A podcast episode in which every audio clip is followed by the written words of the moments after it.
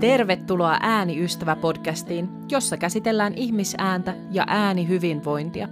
Olen Laura Vallenius, äänikaupan perustaja ja äänenkäytön kouluttaja, ja mä haluan auttaa sua ja sun ääntä tutustumaan toisiinne paremmin. Hello ja tervetuloa tämänkertaisen Ääniystävä-podcastin pariin. Tänään ei puhutakaan niin paljon meidän fyysisestä äänenkäytöstä ja äänestä, vaan enemmänkin ö, sukelletaan jotenkin siihen niin kuin puheen ja omasta itsestä kertomisen maailmaan ja oman ikään kuin semmoisen sisäisen äänen löytämiseen. Mitä se voi tarkoittaa? Ja tässä mulla on vieraana upea Elina Tanskanen, jonka kanssa saadaan tätä aihetta kiertää monestakin eri näkökulmasta. Ää, kiitos hyvä kuulija, että sä oot kuulolla. Tosi ihana on huomata, miten moni näitä jaksoja viikoittain kuuntelee. Ja tota, ää, jaa toki jollekin ystävälle tai kaverille, jolle ajattelet, että tästä voisi olla ilo ja hyötyä – ja jos tarvit apua oman äänen kanssa tai sitten toivot äänenkäytön koulutusta esimerkiksi sun työyhteisöön, niin muuhun voi olla yhteydessä äänikauppa.fi, niin sieltä löytyy yhteystiedot. Mutta nyt päästetään Elina ääneen ja sukelletaan siihen, miten me voitaisiin löytää meidän oma sisäinen ääni. Elina Tanskanen, tervetuloa Ääniystävä podcastiin. Kiitos, ihana olla täällä aivan ihana saada sut vieraaksi. Tänään meillä on teemana omien kokemusten, ajatusten, tunteiden sanottaminen. Mikä siinä on merkityksellistä ja tärkeää. Ja mä halusin pyytää sut, koska mä oon kuullut sua ää, logoterapiaan liittyen. Eli se on tämmöinen terapiasuuntaus, jota sä oot opiskellut ja, ja se jotenkin, se jotenkin tota, herätti mus paljon ajatuksia. Musta siinä on mielenkiintoinen perspektiivi ja mennään tänään vähän sen kautta ikään kuin tähän teemaan, mistä puhutaan. Sä oot yhteiskuntatieteiden maisteri alun perin, tietokirjailija, toimintaterapeutti, erityistason seksuaaliterapeutti.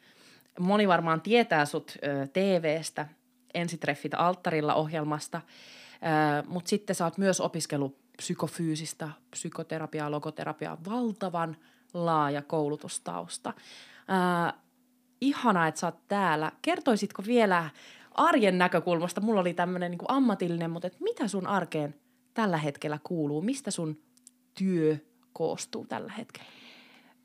Ihan pähkinänkuoressa tällä hetkellä niin mun viikot koostuu siitä, että mä teen tosi paljon asiakastyötä, eli yksilöiden ja parien kanssa tapaamisia. He tulee mun luo vastaanotolle ja sitten mä kouluttaudun, että esimerkiksi tällä viikolla on menossa jatkamaan mun integratiivisen psykoterapian opintoja ja sitten myös kouluttaan ja työnohjaan aika paljon sotealan ammattilaisia. Tämmöinen paletti. Paljon siis puhun ihmisten kanssa asioista. Just. Upea siis tämä sun ammattitaito ja tuossa äsken vähän ennen kuin aloitettiin äänittää, niin puhuttiin just, että ihana tänään sukeltaa näihin teemoihin, jotka on tosi kokonaisvaltaisia – ja just kun sanoin, että mä oon niinku äänen ammattilainen ja, ja ihana saada nyt peilata sun kanssa, kuka on taas niinku ihmismielen ja vuorovaikutuksen superammattilainen, niin näitä teemoja, mihin tänään mennään. Öö, mites kun Ääniystävä podcastissa ollaan, miten sä kuvaisit sun su- omaa suhdetta ääneen? Miten sä näet sun oman äänen? Oli tosi inspiroivaa jotenkin valmistautua siihen, että mä tiedän, että me tullaan puhua äänen käytöstä ja muuta. Ja sitten pohdin niin kuin suhdetta tosiaan mun niin kuin omaan ääneen ja Mä huomasin, että mun täytyy ilokseni sanoa, että mulla on aika hyvä suhde nykyään mun ääneen ja siihen on ollut niinku taustalla se, että, että mä oon saanut esimerkiksi aika hyvää palautetta mun tavasta puhua ja mun äänestä. Että se tuntuu vähän jakavan ihmisen. Mä tiedän, että mulla on aika semmoinen rauhoittava tapa puhua ja vähän semmoista lempeyttä, mutta et, et se on ehkä vähän valitettavaakin, että sille tuntuu olevan tarvetta, että ihmiset kaipaa semmoista niinku rauhoittelevaa, tsemppaavaa, niinku, toivon mukaan ehkä rakastavaakin. Sitä mä toivon, että mä niinku mun puheella välitän semmoista rakkautta maailmaan. Mutta se, mikä on taas tosi jännä, että mä saan myös kriittistä palautetta lässyttämisestä ja siitä, että et, et, et, et tyyli joskus silleen, että mitä et sä puhuu noille ihmisille kuin lapsille ja kaikkea tämän tyyppistä. Ja sitten se on laittanut mut taas sit miettimään näitä niin kuin äänenkäytön asioita ja itse asiassa, jos haluat heittää jotain keloa vaikka siitä, mua kiinnostaisi kuulla sultakin vaikka sitä, että miten niin kuin kehittää ääntä tai, tai, tai just, että mitä niin kuin sun ammattitaidon kautta, että mitä kaikkea on mahdollista, koska mä olin esimerkiksi joku aika sitten – semmoisessa tilanteessa, että siinä oli tota luokallinen alakouluikäisiä lapsia ja mä olin siinä tilanteessa, että mun piti siis saada heidät tehokkaasti tekemään asioita. Ja siinä oli läsnä vielä muita aikuisia ja mä olin silleen, että oikeasti, että musta ei semmoista armeijatyyppistä niin käskyttämistä vaan niin kuin lähe. Ja mä tavallaan tiesin siihen kohti, että olisi nyt hyvä sille ottaa semmoinen kunnon niin kuin ryhtiä ja olla silleen, että kaksi sanaa ja ne menee niin kuin jonoon. Tai sitten toinen, mitä mä oon vähän pohtinut, että olisi siistiä, että löytäisi itsestään semmoisen niin innostajan, semmoisen kunnon, tiedätkö, semmoisen aerobikohjaajan, joka on silleen, että kädet yhteen ja nyt mennään ja muuta.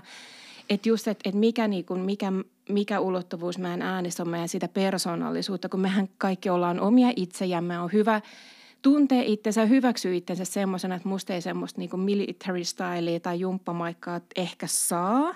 Ja ehkä mä oon niinku hyvä tällaisenaan ja, ja olenkin tosiaan, kuten sanoin, että on, on tota, aika hyvässä tilanteessa oman ääneni kanssa. Mutta kyllä mä kiinnostaa semmoinen niinku tutkailu ja sen, sen niinku ulottuvuudet ja ylipäätään se, että miten jostakin löytyy se hyvä komentaja tai hyvä innostaja ja, ja näin. Ja mä itse asiassa tota, mä mietin, että jos tämä, tää, tota, tää onkin hassu sattuma, että jutellaan tänään näistä, koska mä saatoin tänä syksynä siis ottaa laulutunteja pelkästään siksi, Mä en halunnut laulajaksi, mua ei kiinnosta mikään, en ole menossa Voice of Finlandiin, vaikka maksettaisiin tai mitään tällaista. Ja, ja muutenkin tavallaan se, että mulla ei ollut mitään semmoisia laulu, laulu niin ambitioita pois se muusta, mutta mä halusin jotenkin opetella sitä, että – että et ylipäätään niin saada vähän niin lisää uutta suhdetta mun ääneen. Ja, ja tosiaan niin, niin, niin siellä opin esimerkiksi vaikka semmoisen, että, että, että jotenkin, että miten keho järjestäytyy, niin tavallaan se, kun ääni tulee jo sun suusta, niin se on vähän niin kuin lainausmerkeissä myöhäistä. Että sulla pitää olla joku kela ja joku niin kuin, tavallaan linjaus ja sitten sit, sit mennään. Että tämän, tämän äärellä olin, olin tosiaan tämän, tota, tämän syksyn ihan sattumalta. Wow upeita pohdintoja ja, ja jotenkin toikin, niin kuin, miten kuvasit sitä, että, että se ääni liittyy ehkä niin kuin meidän persoonaan, toisaalta ehkä johonkin ammatilliseenkin, että miten me ollaan totuttu käyttää ääntä just, että ollaanko armeijassa vai koulussa vai, vai niin kuin vaikka täällä terapeutin vastaanotolla, niin se äänenkäyttötyyli, ikään kuin se kulttuuri on tosi erilainen, että me käytetään myös niin kuin tottumuksesta sitä meidän omaa ääntä. Siis ihana kun otit tuon esille, koska kans mm yksi semmoinen teema, minkä sitten kun mulla on myös tämä yhteiskuntatieteellinen tausta, niin mä mietin, että ylipäätään naiskehoisten ja itsensä naiseksi kokevien tapaa käyttää ääntä. Koska yksihän semmoinen klisee tai klassikko on tämä, että osaako mä tehdä tämän nyt, että, että lopettaa lauseet sille ylös mennen, että vähän niin kuin pienentää ja keventää – ja aika paljon tavallaan sen mä veikkaan, että tosiaan niin kuin naiset, naiseksi kasvatettuja ja ne itsensä kokevien tavallaan äänenkäytössä. Se on yksi, yksi semmoinen, mikä on mua sydäntä mm. lähellä, koska sillähän niin kuin me käytetään valtaa, kun me käytetään ääntä. Ja sitten tavallaan se, että joku on, olisi jälleen semmoinen niin oikein semmoinen vähän hyvällä tavalla autoritäärinen ja niin kuin vakuuttava. Niin musta tuntuu, että esimerkiksi niin kuin, että, että miten me itse koen olevani nainen, niin, niin tota, ja nyt tuli se ihana korostus. niin, tota, niin nämä on tärkeitä kysymyksiä, että miten me käytetään meidän ääntä. Kyllä, ja sitten taas mikä näkyy vaikka, jos katsoo poliitikkoja, vaikuttajanaisia, niin he monesti ehkä tiedostamattaankin käyttävät hyvin tällaista niin kuin matalaa, ehkä vähän painettuakin ääntä, missä ei oikein tunteet kuulu ja pysytään asiatasolla, että sekin voi olla semmoinen kulttuurinen opittu ikään kuin malli, että mä olen tarpeeksi vakuuttava jossain, vaikka se ei ehkä ilmennä sitten täysin sitä, kuka mä olen. Että tota, että tässä on kyllä monia tasoja just, että, että mikä on sitä opittua ja johonkin ehkä – mä en tiedä onko muotti oikea sana, mutta semmoiseen kuitenkin niin kuin ääne, äänelliseen ihanteeseen istuminen. Joo, jotain rooleja, malleja, stereotypioita. Niin. Joo. Mielenkiintoisia. Ja ehkä me voidaan tämän session jälkeen puhua, puhua noista äänenkäytöistä, ja sitä tässäkin podcastissa itse asiassa jonkun verran sivutaan, ja toivottavasti myös tuota opettajan näkökulmaa itse asiassa kevään aikana. Mutta tota, kerro hei vielä, sä tuossa mainitsitkin, että niinku on tullut ikään kuin ikäviä kommentteja äänestä. Miten sä oot niihin suhtautunut tai muistatko just matkan varrelta jotain semmoisia niinku äänisuhdetta heikentäneitä kokemuksia? Se, no toi opettajakokemus tiesti yksi, että tuntuu, että se ääni ei niinku palvele sitä, mitä täytyisi tehdä. Kyllä ne on liittynyt just noihin niin kuin kritisoiduksi tulemisiin, mutta mä oon jotenkin aika sillä tavalla huomaa tässä kohdassa olevani aika iloinen siitä, että ne ei jotenkin mene sinne syvälle saakka. Että et, uh, jotenkin on tosiaan silleen hyvässä paikassa niin kuin oman äänen kanssa, että et, et se on vähän niin kuin se on se, mitä on ja sitä voi tutkailla, mutta et se on hy, hyvä niin kuin tällaisena. Mutta et, kyllähän mun ajatus menee vaikka siihen, että kun puhuttiin, että ääni ilmaisee persoonallisuutta ja sitä niin kuin ihmisen ajattelutapaa, niin – se, joka sitten on sille, että haluan käskyttämistä ja haluan, että joku kertoo niin kuin asiat ovat ja mitä täällä ei tunteella, niin kyllähän mun ajatus menee sitten siihen jotenkin, että okei, miksi hän mahtaa kaivata tätä näin ja sitten jotenkin se, että mun kuunteleminen ei vaikka ole niin kuin hänen juttunsa. Mm, just niin. Ja varmaan toikin on niin kuin sit semmoista tervettä suhtautumista, että hyväksyykin sen, että, että meidän ääni ei ole niin kuin kaikille ja, ja se ei niin kuin sytytä kaikki. Se ei kaikissa herätä ää, ainoastaan positiivisia mieleyhtymiä. Ja sehän on ihan tutkittukin kyllä, että me niin kuin tulkitaan äänestä valtavasti asioita. Oli ne sitten totta tai ei, mutta ehkä pohjautuen, vaikka jos mä kuuntelen jotain, pohjautuen mun oman elämän kaikkiin kokemuksiin, mä teen tulkintoja sen perusteella, minkälaista ääntä mä kuulen. Mä jopa saatan päätellä, minkälainen persoona, minkälainen ihminen, onko se hyvä vai huono. Niin kuin ihan tämmöisiä primitiivisiä tulkintoja toisesta sen perusteella, mitä mä kuulen äänestä. Toi on muuten ihan hyperkiinnostavaa, koska monestihan me tavallaan näkö on meille niin voimakas aisti, että me jotenkin siitä moni tavoittaa sille, että jotenkin pystyy vähän, että okei, mitenhän mä tämän niin näen.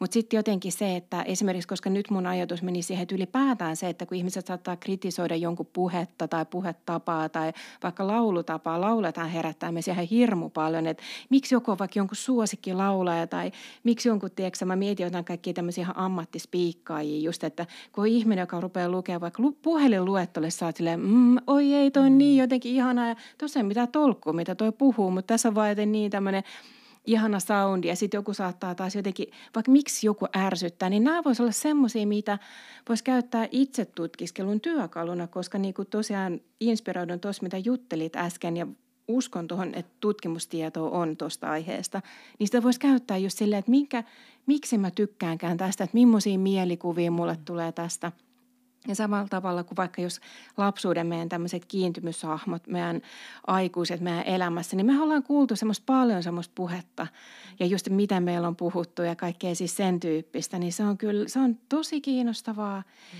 Tai sitten jos taas mennään tähän mun tontille lähtien vaikka siitä, että paljonhan mä kuulen ihmisten muistoja vaikka siitä, että onko mulle sanottu, että mua rakastetaan tai että rakas pieni tai millä, onko ollut hellittelynimi tai onko ollut vaan tosiaan silleen, että nyt kuule – sinä sieltä tähän näin ja niin kuin puhuttu vaan sille imperatiiviset. Meillä on paljon semmoista niin kuin äänimaisemaa, missä me ollaan sata varmasti vartuttu ja sitten tosiaan tulla tästäkin tietoiseksi, niin voi olla tosi arvokasta. Jep. Wow, mitä syvyyksiä jo nyt. Hei, uh, ennen kuin mennään päivän teemaan, niin kuvaisitko vielä, että miten sä näet just tämän niin kuin äänen, äh, äänen meidän meissä, meidän kehossa, suhteessa meidän mieleen. Miten sä niin kuin hahmotat sen? Mä huomaan, että mun tekee mieli nostaa tähän se, että mä oon tosi utelias ja niin kuin aina, aina kouluttaudun ja tutkin kaikkea. Ja, ja tota, siis mä oon jonkin verran tutustunut siis tantriseen ajattelutapaan ja tantriseen harjoitteluun. Ja siellä on tämmöinen kolminaisuus kuin uh, hengitys, liike ja ääni – ja tavallaan siinä, että kun mä mietin vaikka omaa suhdettani siihen, että, että niin hengity, hengityksen kanssa niin se on mulle tosi tärkeä ja li, liikkuminen myös. Ja sitten tosiaan kuten mainitsinkin, että olen havahtunut näihin ääniteemoihin, niin jotenkin halunnut lähteä myös niin sitä tutkimaan, että, että sen ei tarvi olla mitään semmoista niin muodollista joogamaista harjoitusta, vaan se on ihan tuolla vitsi menee lähimpään, lähikauppaan, niin koko ajan saa sä hengität, sä oot liikkeessä, sä myös tuut käyttäneeksi sun ääntä. Eli tavallaan se, että on siitä niinku tietoinen, niin se on vaan niinku tosi tosi arvokasta. Mm. Että se jotenkin kulkee meidän matkassa ikään kuin tilanteesta tilanteeseen. Ja meillähän on siis paljon semmoisia äh, sanontoja, kun orientoidun niin kuin näihin ääni, ääniteemoihin, mä rupesin miettimään silleen, että käytä sun ääntä ja äänioikeus ja sisäinen ääni ja löydä oma ääni ja mm. kaikkea niin kuin tämän tyyppistä. Sitten sekin on aika jännä, että kun monissa terapiasuuntauksissa puhutaan tämmöisistä niin kuin sisäistetyistä vaikka uskomuksista tai tunteista, niin hirveän helppo metafora sille on siis, että – että niin kuin, et, et, et, et mikäs ääni, kenen ääni toi on, mä saatan kysyä mun vaikka asiakkaalta, kun joka haukkuu mm. itseään. Ja sitten se on silleen, tosi monesti saattaa bongata jonkun lapsuuden hahmon sieltä. Tai, tai sitten mä ainakin jopa ihan niin kuin mielän, että se on suurin piirtein joku semmoinen vähän niin kuin korvanappi, joka siellä hölöttää. Että kyllä tämä ääniulottuvuus on niin kuin todella paljon läsnä tässä näin. Mm. Tuli itse asiassa mieleen, että onkohan sitä edes tutkittu, että aktivoituuko jopa jotkut korvan lihakset.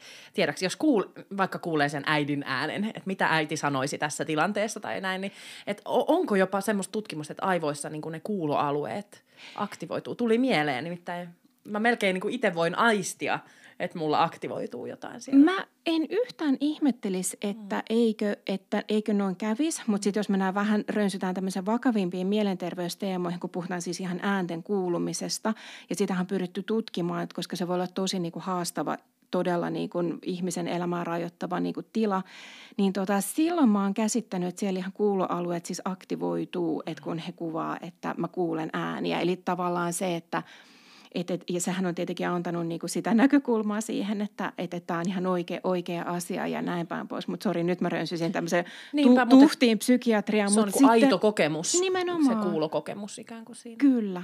Joo, wow ihminen on niin moninainen. Se on, se on uskomatonta. No hei, niin kuin tuossa alussa sanoinkin, tänään puhutaan vähän niin kuin oman äänen löytämisestä. Ja nyt ei puhuta välttämättä siitä niin kuin fyysisestä äänestä, vaan ehkä semmoisesta sisäisestä äänestä. Mitä se voisi olla? Öö, ja, ja mennään siihen tänään sen logoterapian kautta. Eli sä oot logoterapeutti. Öö, kun mä kuulin sen sanan ensimmäisen kerran tästä jo vähän aikaa – mulla se ajatus vie heti niin kuin lääketieteeseen logopediaan, eli siis tähän, että miten äm, fysiologisesti ihminen tuottaa äänen ja puheen ja niin edelleen, mutta siitä ei ole kyse, vaan mistä? Nollahan on varmaan sama sana juuri, eli tosiaan tämä logos, joka tarkoittaa alun perin vissiin tarkoittaa ihan niin kuin tavallaan sanaa ja sitten muotoutunut merkit niin kuin tarkoittamaan merkitystä. Eli logoterapia tosiaan in summa summarum on tarkoituskeskeistä psykologiaa ja filosofiaa. Ja mitä se niin kuin tarkoittaa? Mitä on tarkoituskeskeinen? Pähkinänkuoressa niin ajatus tällä logoterapian kehittäjällä Viktor E. Franklilla on ollut se, että silloin kun ihminen löytää tarkoituksen melkeinpä mihin tahansa elämäntilanteeseen, niin se lisää hänen joko hyvinvointiaan tai sitten se auttaa häntä sietämään tätä tilannetta. Eli tosiaan logoterapeuttinen työskentely on sitä, että erilaisin niin menetelmin ja sen niin keskustelun avulla pyritään ihmistä auttamaan löytämään itsessä niin kuin tarkoituksellinen näkökulma siihen hänen tilanteeseensa.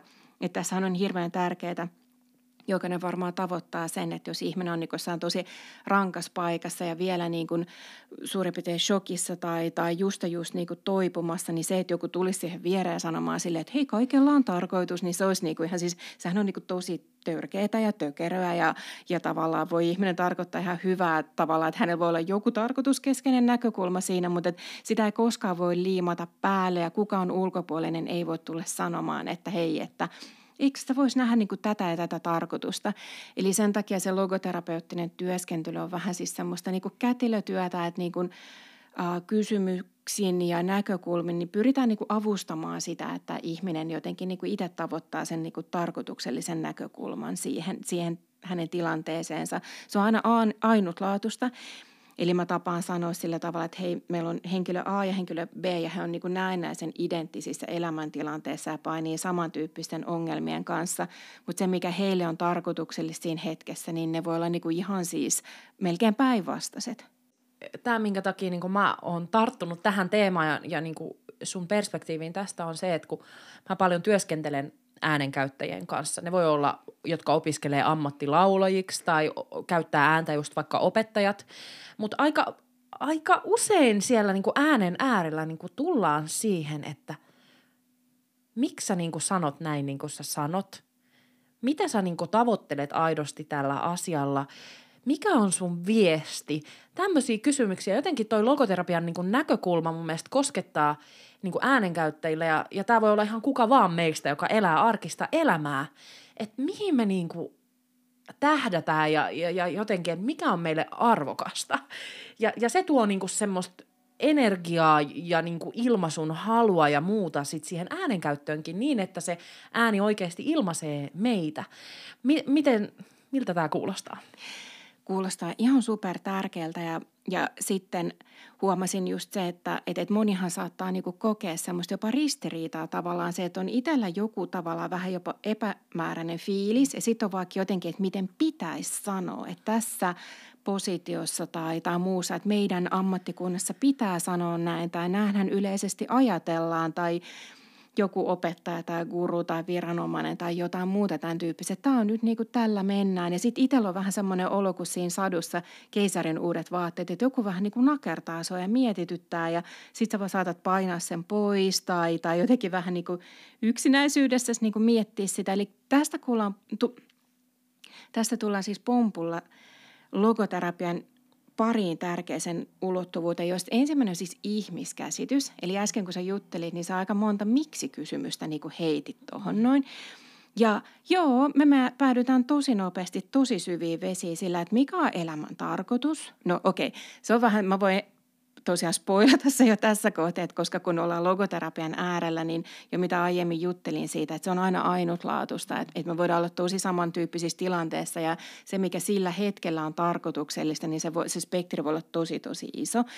Ja periaatteessa sitä kautta voidaan ehkä vähän niin kuin halkoa hiuksia, että koko elämän tarkoitus, niin se sitten on ehkä ihmisen niin kuin, ö, omassa niin kuin jatkuvassa niin kuin mietinnässä, mutta enemmän puhutaan niin kuin ainutlaatuisista hetken tarkoituksista. Mutta tosiaan ihan eka juttu, mihin tullaan, on ihmiskäsitys. Se, että mitä me ajatellaan siitä, mitä on olla ihminen – mikä tämä elämänjuttu on. Tätä mä nykyään kysyn niin kuin tosi mielelläni pitkästä aikaa. Taas mä huomaan, että aika monessa semmoisessa vapaamuotoisessa keskustelussa tota, on huomannut niin kuin kysyväni jotenkin, kun ihminen, jotain vaihdetaan ajatuksia, niin jotenkin, että mitä sä niin kuin ajattelet tästä elämästä. Että se on niin kuin tosi kiinnostavaa, että, että, että, että etenkin kun elämä on kertynyt aika paljon, ihmisellä on tosi niin kuin, puhuttelevia näkökulmia, puhumattakaan tästä maailman tilanteesta. Nämä ei ole helppoja kysymyksiä.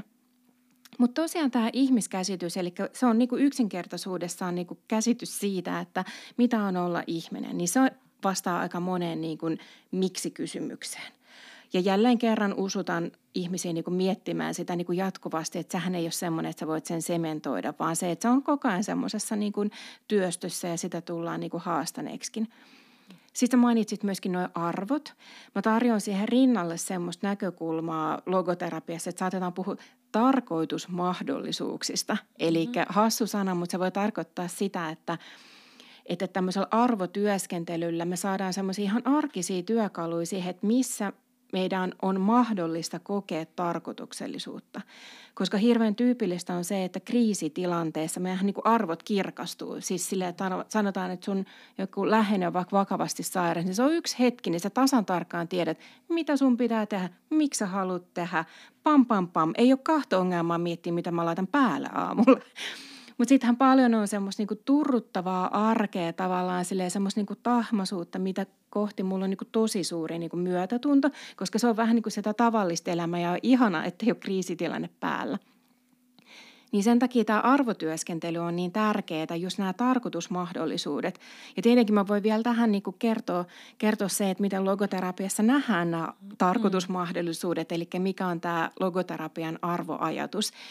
Eli tosiaan meillä on luovat arvot. Se ei tarkoita siis niin kuin luovuutta tai semmoisia niin kuin taiteellisia, kulttuurisia juttuja, vaan niin kuin kaikkea, mitä me luodaan, tuottavaa toimintaa. Eli tosi tyypillisesti se on jotain niin kuin työtä tai opiskelua tai jotain semmoista, mitä me saadaan ikään kuin ihan materiaalisesti tai, tai henkisesti niin kuin aikaisemmin niin kuin tehdään asioita – ja jälleen kerran, niin kukaan ei voi tulla ulos ulkoapäin sanomaan sille, että hei, että onko toi niinku luovia arvoja toteuttavaa vai ei, mutta että ihmisellä on sellainen kokemus, että hän niinku toimii jollain tavalla.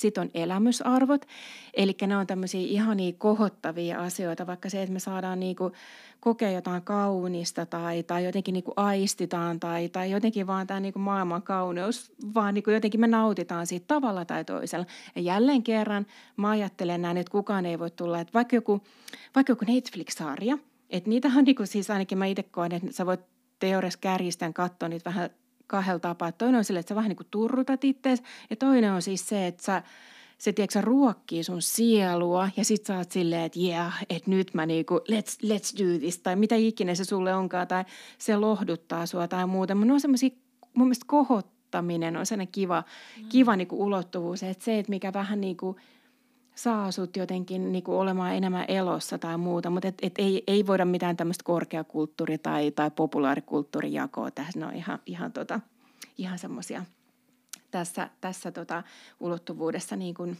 ei, ei palvele meitä. Ja sitten kolmas ehkä logoterapeuttisin arvoryhmä on asennearvot. Eli nyt mä sanon aika silleen, että tämmöisiä niin painokkaita asioita. Eli, eli monesti kun logoterapian äärellä ollaan, me puhutaan aika paljon kärsimyksestä ja, ja tosiaan Frankl korosti sitä, että kärsimys pitää aina pyrkiä poistamaan, että ei ole mitään marttyrihommaa tai mitään semmoista, että aina jos sä pystyt vaikuttamaan johonkin tilanteeseen, että ei mitään tämmöistä kärsi, kärsi kirkkaamman kruunun tyyppistä niin kuin meininkiä, ei missään nimessä. Mutta sitten kun aika paljon elämässä on semmoisia tilanteita, mihin me ei voida vaikuttaa ja tavallaan kun kaikki on tehty, niin meille jää enää mahdollisuudeksi se, että me voidaan valita meidän asenne. Se on, tämä on aika hurjaa, tämä on tosi vaativaa, tämä ei ole helppoa. Mutta on esimerkiksi tämmöinen logoterapeuttinen sanonta, kun kantaa kärsimyksensä kauniisti. Eli monesti rankoistilanteessa on se hirvittävän hurja kamala puoli on se, että sä et välttämättä ole esimerkiksi ainoa sen kärsimyksen äärellä. Eli voi olla, että sä voit – olla vertaistukena tai sä voit jakaa sun kokemuksesta tai jotain siis sen tyyppistä, mikä saattaa olla esimerkiksi yksi esimerkki siitä, että miten niin kantaa sitä niin kärsimystä kauniisti. Mutta kuten haluan korostaa, niin tämä on siis semmoista, että tämä on se ehkä se viimeinen niin kuin hetki, että me voidaan valita meidän asenne. Niinpä. Miten tota, nyt kun on niin kuin nämä erilaiset ikään kuin, mikä se oli se sana, tarkoitusperäinen. Tarkoitusmahdollisuus. Tarkoitusmahdollisuus. Niin tota, onko siellä logoterapiassa sitten, jos semmoista prosessia käy läpi, niin, niin kun lähdetään hakemaan ikään kuin näitä arvoja elämään, että mi, mitä sieltä elämästä löytyy, mihin mä niin kuin haluan käyttää energiaani vai mikä se niin kuin Kyllä. On? Eli tosiaan tota, haluan vielä korostaa sitä, että logoterapiahan ei sovi todellakaan just niin kuin se, täytyy olla tarkkaa, että, että, että se on niin oikea-aikaista ja tavallaan, että se kutsuu sitä ihmistä itseään. Eli, eli tosiaan sitten se on semmoista niin tutkimista, että, että, että se oli kiinnostavaa, kun sä sanoit jotenkin, että, että mihin haluaa käyttää energiaansa. Energiahan, mun ajatus meni siihen, että täytyy hu- huikata esimerkiksi tämmöinenkin näkökulma logoterapiasta, että siinä on niin aina tavallaan puhutaan itsen transcendenssista, eli siitä, että se lähtee suuntautumaan itsestä ulospäin. Ja esimerkiksi totta kai ihmissuhteet, kaikki niin kuin, että on ne sitten ihan niin kuin tavallaan niitä lähimpiä, rakkaimpia tai sitten ihan vaikka joku niin kuin tuntematon jossain tuolla toisella puolella maapalloa tai, tai jotain, niin aina me niin kuin suuntaudutaan johonkin. Tai sitten vaikka se, että, että, että jos se, kun me pohditaan tulevaisuutta, niin me suuntaudutaan niin kuin johonkin tai, tai meille on jotain tärkeitä aatteita, arvoja, joiden vuoksi me halutaan toimia tässä maailmassa, niin se tosiaan niin kuin itsestä ulospäin suuntautuminen – mutta kyllähän se, että mulla on tosiaan niin kuin aika paljon erilaisia terapiaviitekehyksiä, niin mun tämä työ tekee tosi tosi niin kuin nöyräksi siinä. Eli sen takia tavallaan se, että ennen mä oon aika kirkas ilmeisesti, ehkä en nyt tiedä sinisilmäisyydestä, mutta jotenkin ollut se, että joo, logoterapia, tarkoituskeskeisyys ja näin, mutta nykyään tosiaan niin, niin on niin kuin tosi nöyrin mielin ihmisten prosessien kanssa, että et, et, uh, esimerkiksi tämmöinen niin kuin, uh, kun se mikä ei tapa se vahvistaa, niin, niin, niin voi kyllä myös siihen kylkeen sanoa, että se mikä ei tapa se vaurioittaa. Että todella niin kuin, että et, uh, et, et, et kunnioitan ihmisten prosesseja ja, ja tavallaan sitä, että, että mitkä jäljet johonkin jättää ja mitä he mahtaakaan niin kuin tarvita siihen, että he toipuu. Mutta ehkä logoterapeuttista edelleenkin on tosiaan se, että mä uskon toipumisen mahdollisuuksia, mä uskon toivoon. Ja sitten nämähän on siis semmoisia uskon kysymyksiä, eli – Eli tosiaan niin kuin vaikka se, että että, että kun paljon niin kuin rakkauden kanssa on niin kuin tekemisissä, niin rakkaus on semmoinen asia sille, että sehän niin kuin karkaa kaikkiin määritelmiin ja sanoihin ja, ja niin kuin sit jotenkin niin kuin sitä on yritetty tosi paljon niin kuin tutkia ja sitä on yritetty niin kuin manipuloida, mutta ei meille loppujen lopuksi niin kuin siitä ei oikein saa todellakaan, siitä saa ja kannattaa puhua ja mä tiedän, että tieto niin kuin rohkaisee ihmisiä ja muuta, mutta siis viime kädellä meillä jää, meillä jää vaan se niin kuin silleen, että, että, että sun pitää vaan uskoa rakkauteen. Mm. Mm. Jep että lopulta niin meillä ei ole yhtä oikeaa vastausta, joka voidaan paperilla antaa toiselle, että näin vaan. Sitten, niin. Ei, ei tosiaan, mm. mutta ehkä semmoinen niin tosiaan, siitä, siitä voi vaikka niin tutkailla just, että mm. et, et, et, tavallaan, että et mihin mä haluan suuntautua mm. tavallaan se, että ja sitten kuitenkin tosiaan niin kuin mitä äsken niin kuin höpöttelinkin, että esimerkiksi nyt on vaikka tosi tavallista se, että ihmiset on tällä hetkellä – hyvin ymmärrettävistä syistä on paljon niin burnouttia, uupumusta ja muuta. Mm. Mutta tuota vaikka tänne, niin sä, sä oot ihan väsynyt ja sä oot sille, tuolta on horise jostain tarkoituksesta, että kumpa saisin edes nukkua tai niin sä en jaksa ajatella näitä asioita. Niin siis se ihan ensimmäinen asia on se sille, että, että ekaksi tavalla, että jos vaikka olla vaikka ihan perustarpeiden äärellä silleen, niin kuin, että lepää, hengitä, syö – juttele jonkun sun rakkaan ihmisen kanssa, kerro sun kaikki huolet, valita sydämesi kyllyydestä. Ja sitten voidaan vähän katsoa, palata asiaan silleen, sitten sen kun sä oot vähän paremmassa paikassa silleen, että hei, että mihin sä haluaisit suuntautua. Mm. Jep, arvokasta puhetta. Ja varmasti jokainen kuulijakin tunnistaa elämästä semmoisia ajanjaksoja, kun, kun sitä arjen kuormitusta ja kuormaa on paljon, niin ei, eipä silloin paljon suunnittele tulevaisuutta tai mihin tässä niin kuin pitkällä tähtäimellä välttämättä ollaan menossa. Öö, no, jos lähdetään puhua siitä, että, että mikä merkitys on niin kuin kuitenkin sillä, että ihminen löytää jonkunlaisen ehkä suunnan tai, tai oppii niin kuin – opii ymmärtämään itseään, löytää jonkun oman, voiko puhua oman äänen löytämisestä jo tässä, mutta kuitenkin semmoisen niin jonkun sisäisen niin kuin motivaattorin tai, tai jonkun. Ää, mitä mahdollisuuksia siinä on ihmiselle? Tuossa kun sä, sä käytit esimerkiksi semmoista sanaa kuin suunta, niin mun ajatus meni just siihen, että, että yksi tota, logoterapian tämmöinen – kehittää puhuu tämmöisestä niin kuin sisäisestä kompassista. Eli tavallaan siis se, että on joku suunta ja sitten se, että sulla on joitain ajatuksia, joitain just arvoja, ää, sä oot pohtinut sun ihmiskäsitystä, niin kyllähän se tekee vaikka valintojen tekemisestä niin kuin helpompaa. Eli tosiaan ei tarvinnut jokaisesta päivästä tehdä semmoista niin kuin sillä niin kuin, kauhean niin kuin dramaattista, että et, et, et voi kaiken näköisiä niin valintoja me koko ajan tehdä ja se ei ole ehkä niin turhan vakavaa, mutta et sitten sit jossain kohti niin me, meillä on nykyään onneksi, se on aika ihana asia, että ainakin tässä niin kuin ympäristössä, missä mä elän ja, ja näin, niin tavallaan, että meillä on tosi paljon mahdollisuuksia, jopa ahdistavan paljon mahdollisuuksia, on niin kuin kaiken näköisiä näkemyksiä ja, ja niin kuin mielipiteitä ja vitsit, oletuksia ja kaverit tekee näin ja näin ja mun ikäiset tekee näin ja näin ja meillä perheessä tehdään näin ja näin. Niin tavallaan se, että sulla on se kompassi, sulla on joku semmoinen tuntuma siihen, niin se auttaa sua eteenpäin elämässä. Ja mitä tuli tuohon oman äänen löytämiseen, niin voitaisiko mä ajatella nyt ehkä, kun me ollaan oltu tämän teeman äärellä tässä, että, että jos sulla on – jotenkin sä oot linjautunut sen mukaisesti, niin sitten se sun äänikin vähän niin kuin, tiedätkö, tulee hyvällä tavalla siinä messissä, että ne on kaikki niin semmoisessa paketissa, että kun sä, se sun kompassi ohjaa sua ja sä tiedät vähän about, mihin sä oot menossa, niin, niin, niin sitten se oma ääni tulee siinä niin kuin hyvällä tavalla siinä niin kuin rinnalla. Ja tähän mä törmään paljon, kun on tehnyt niin kuin äänen, siis laulun ammattiopiskelijoiden kanssa vaikka töitä, että ja he on vielä siellä vaikka koulun opin ahjossa. Että herkästi sitten se niinku koulu ja sitten se yksi opettaja tai, tai niinku ne jotkut tutkinnot tai jotkut, niinku, mihin sä tähtäät siellä yhde, yksien seinien sisässä, ne alkaa hirveästi määrittää sitä omaa arkea. Totta kai niiden kuuluukin sitä rytmittää ja, ja niinku, vaikka ääntä pitää treenata.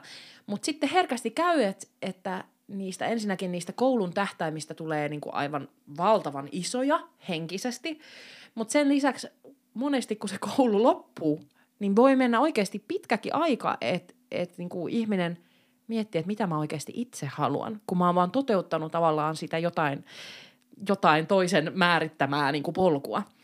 Ja, ja mä mietin, että voisiko siihen niin olla apu myös se, että itsellä on niin kuin kirkkaana se joku, jos nyt vaikka puhutaan ammatillisesta visiosta tai, tai mikä vaan elämässä, niin, niin voisiko se tuoda vähän laaja-alaisempaa näkemystä siihen omaan tekemiseen. Siis ehdottomasti ja kuulen, että onhan niinku tosiaan tavoitan hyvin, että miten se kouluinstituutio on semmoinen, että se voi, koska sehän on semmoinen, että no mä oon hakenut tänne ja mä oon oppinut täällä ja täällä tämä, jolla maksataan opettamisesta, niin sen pitää tietää. Ja sitten jos tulee semmoinen nakertava fiilis, että hetkinen, että haluaa jopa ihan ky- kyseenalaistaa tai kritisoida, niin nämähän vaatii ihan tosi paljon rohkeutta.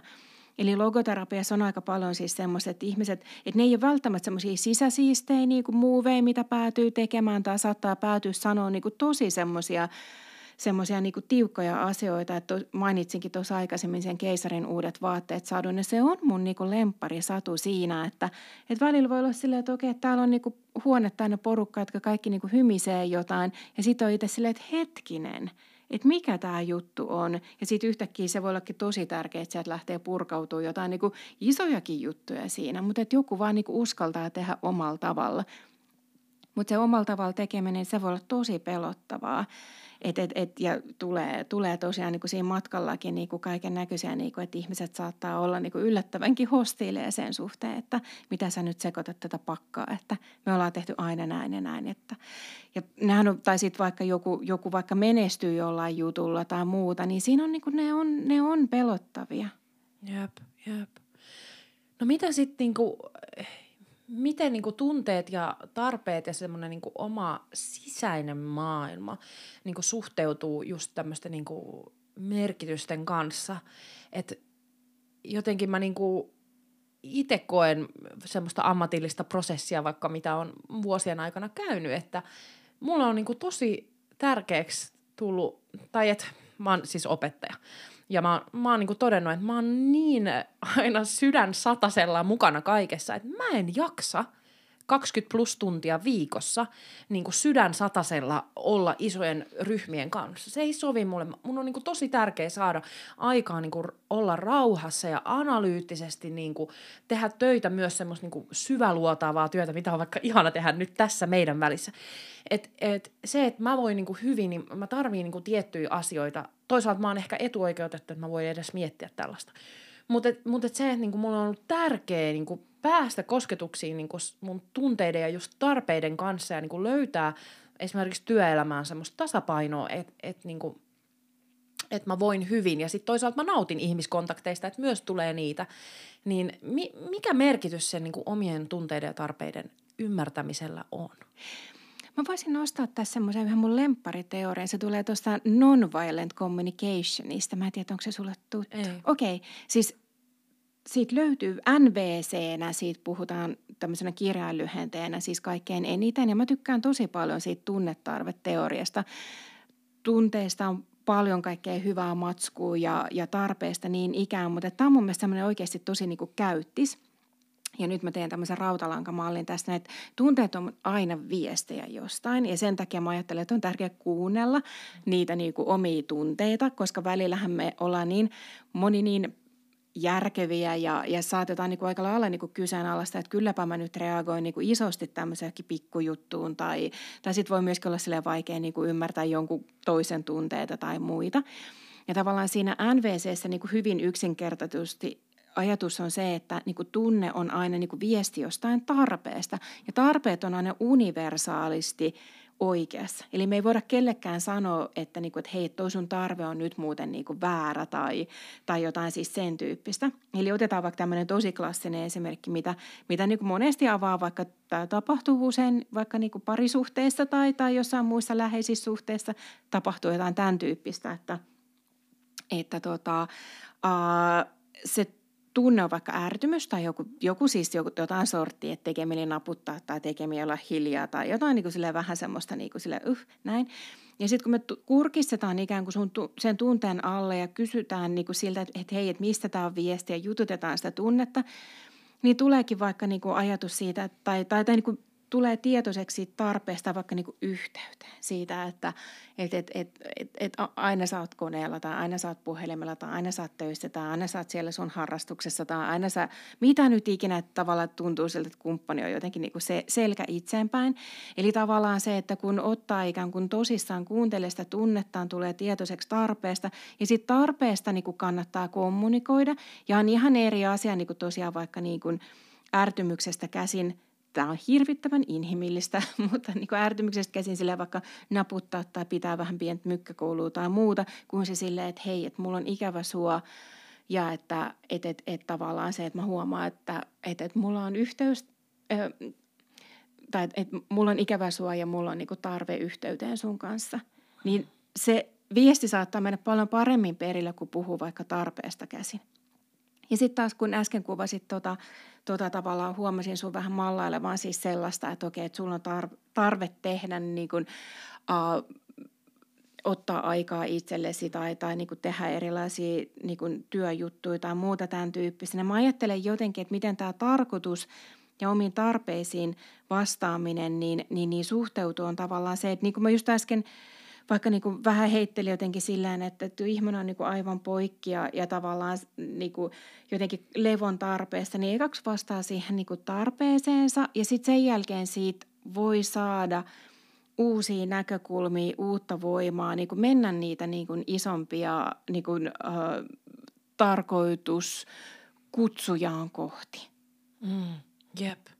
Mä vielä jäin miettimään tota, mitä aikaisemmin sanoit tuosta niin niin parisuhteestakin, että sit mä koen just, että toi, että tunnistaa sen niin kuin tarpeen, niin se ei tarkoita, että sen tarpeen täytyy täyttyä välttämättä just nyt edes. Että itse asiassa niin tosi, tai mä itse huomaan vaikka niin parisuhteessa, että meillä on nyt menossa semmoinen joulukuukausi, että me siis eletään semmoista läpsystä vaihtoelämää ja halataan joka toinen päivä ehkä. Ja todetaan puolison kanssa, että, että on just toi ikävä, mutta nyt ei ole sen aika. Että on, niinku, on lapset ja keikat ja kaikki tärkeä.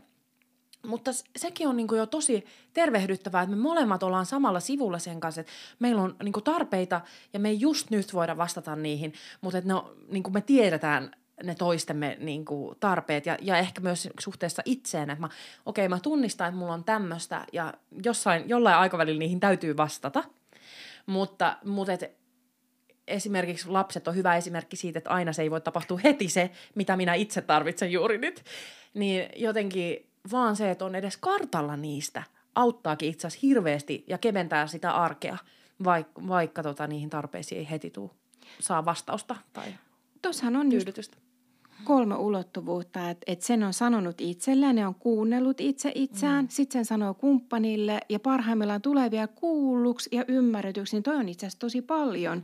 Ja tavallaan jo se, että toi on niinku kaukana siitä, että, että, että itse painaa niitä tarpeet pois tai sitten tulisi kumppanin puolelta niinku kritisoiduksi tai vähätellyksi se tarve.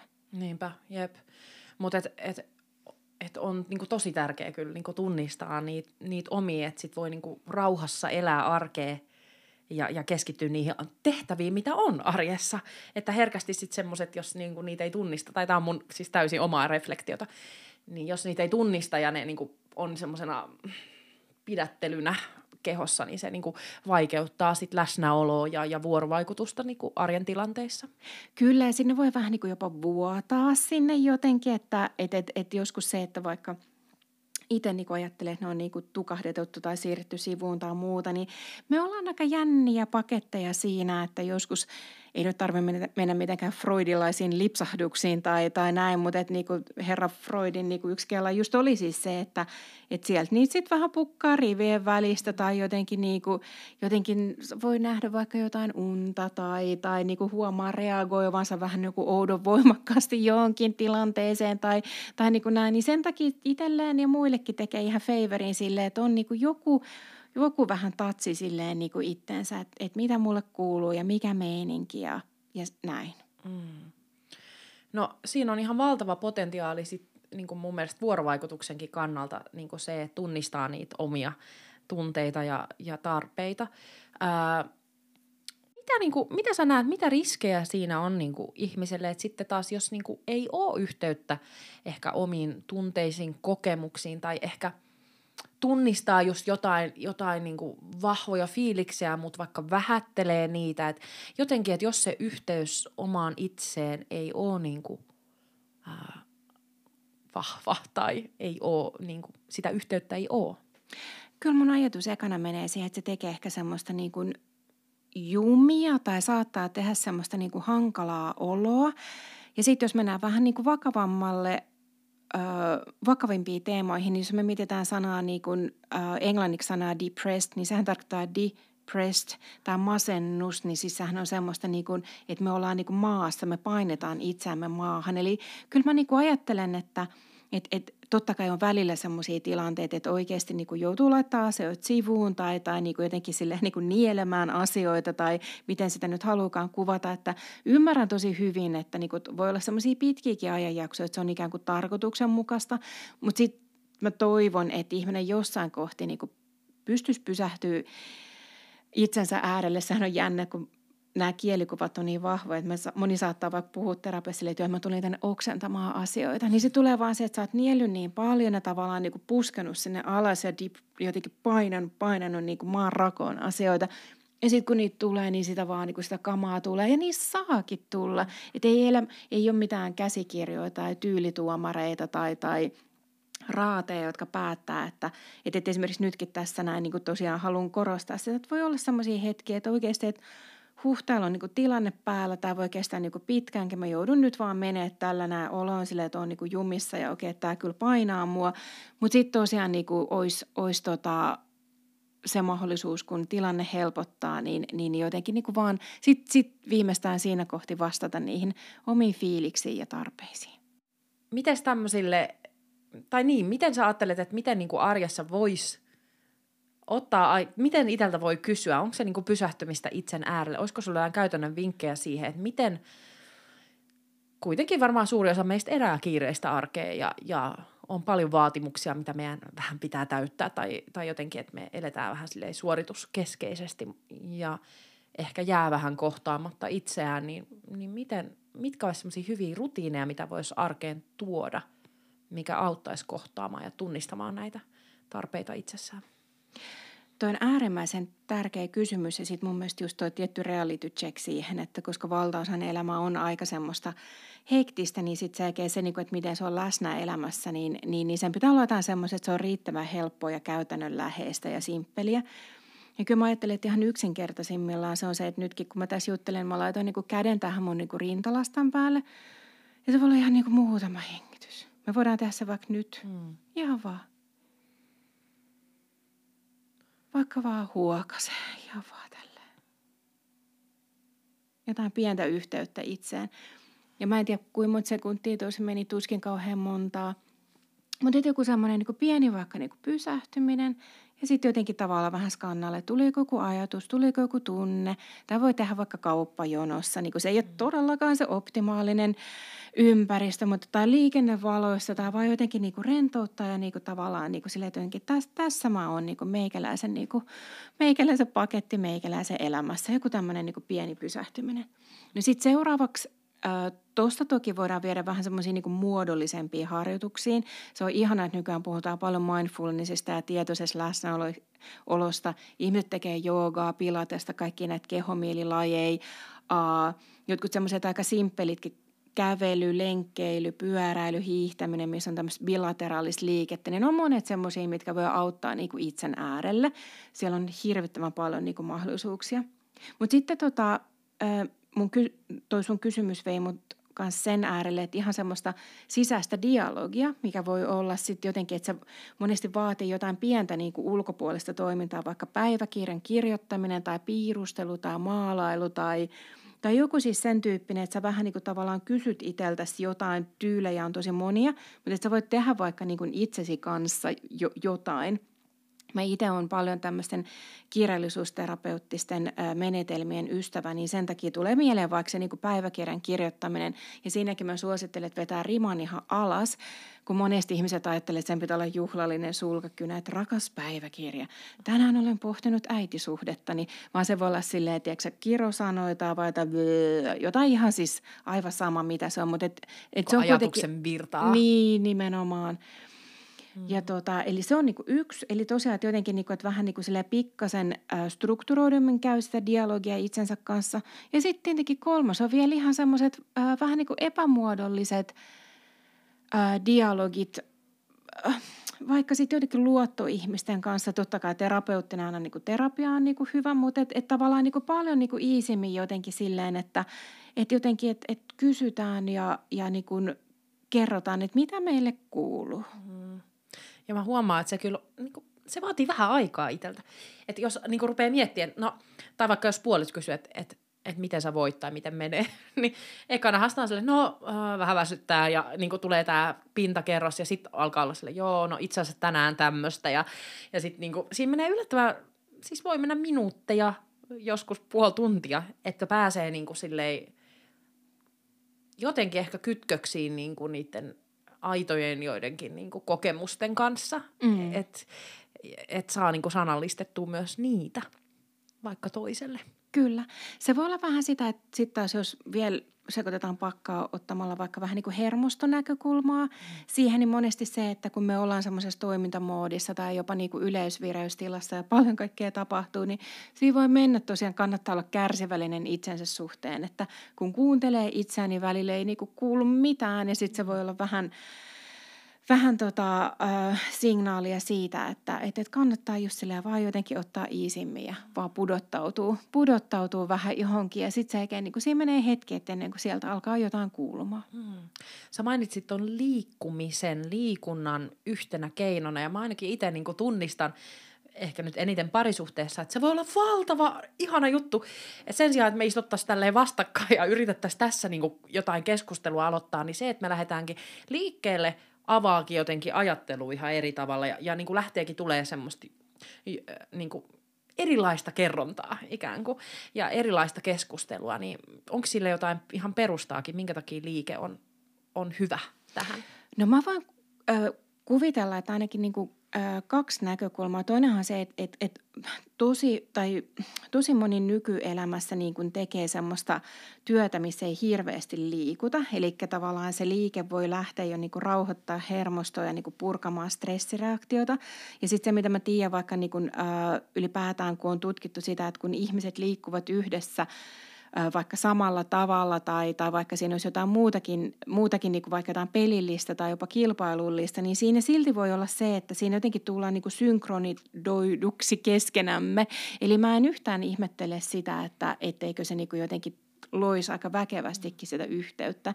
Ja sitten vielä kun toimintaterapiaakin myös olen, olen tota tehnyt ja opiskellut, niin ylipäätään se toimimisen – vaan niin kuin ihanan terapeuttinen vaikutus, että sehän niin kuin näkyy tosiaan, se voi olla niin kuin liikettä tai sitten se voi olla jotain ihan tekemistäkin tai vaikka niin kuin lähteä lautapelin, pela, lautapelin pelaamisesta tai, tai niin kuin puutarhan hoidosta tai muusta. Niin kuin, että siinä on jotenkin, että aina kaikista ei tarvitse puhua. Hmm. Et toiminnan kauttakin saa purettua jotain semmoista niin kuin sisällä olevaa Kyllä. kokemusta. Ja, sit, mm. ja paljonhan on vaikka semmoisia niin just ihan niin kuin jo toimintaterapia, mutta luovia menetelmiä, jos niin kuin ekaksi tehdään jotain, niin sitten jotenkin tsekataan, että laitetaan liikkeelle asioita, jotta ne pääsee sitten niin kuin tulemaan sanoina ulos. Mm. No hei, äh, tulemaan sanoina ulos. Miten nyt, jos tunnistaa itsessään niin kuin jotakin äh, vaikeita tunteita tai jo, jos tunnistaa niin kuin, äh, tarpeita tai, tai mitä vaan, ja vähän sivuttiinkin tätä aikaisemmin, miten niitä voisi niin kuin sanallistaa? Onko jotain vinkkejä siihen, miten mä voisin kertoa siitä, mitä mä koen?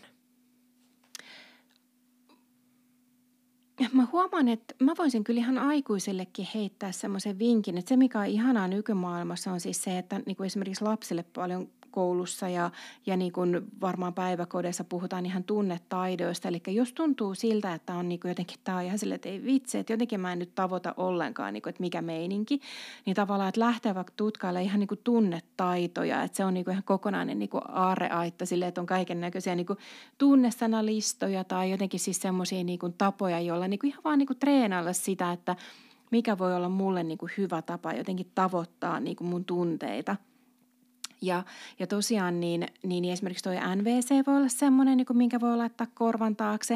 Ja sitten kun sieltä löytyy semmoisia tapoja, jo, jotka on itselle jotenkin hyviä, kun jotenkin sehän voi olla niin lähteä tosiaan niin halon hakkuusta vaikka niin kuin vesivärien tekemiseen tai jonkun biisin kuuntelemiseen tai, tai ihan mitä tahansa, niin, niin, niin sitten kun löytää niitä tapoja niin saada otteen omista tunteista, niin sitten niitä pitää vaan käyttää.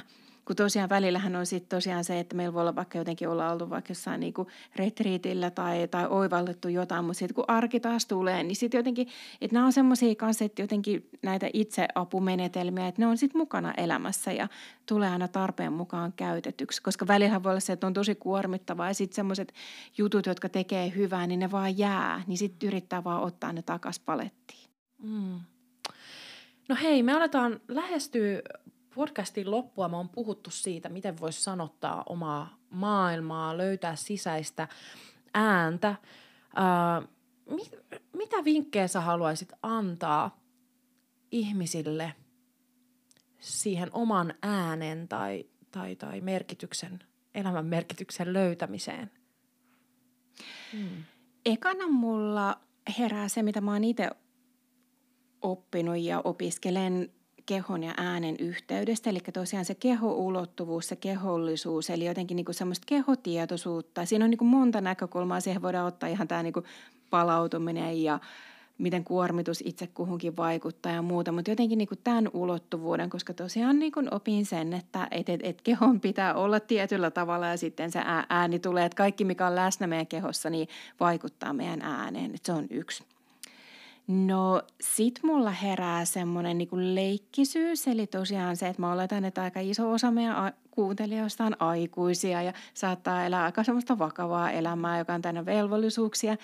Eli jos äänijutut kiinnostaa, niin sitten voisi vaan niinku leikkiä ja höpsöttää, mitä itse kullekin se niinku tarkoittaa. Eli tosiaan sitähän voi tehdä niinku salaa ja yksin kukaan ei saa tietää.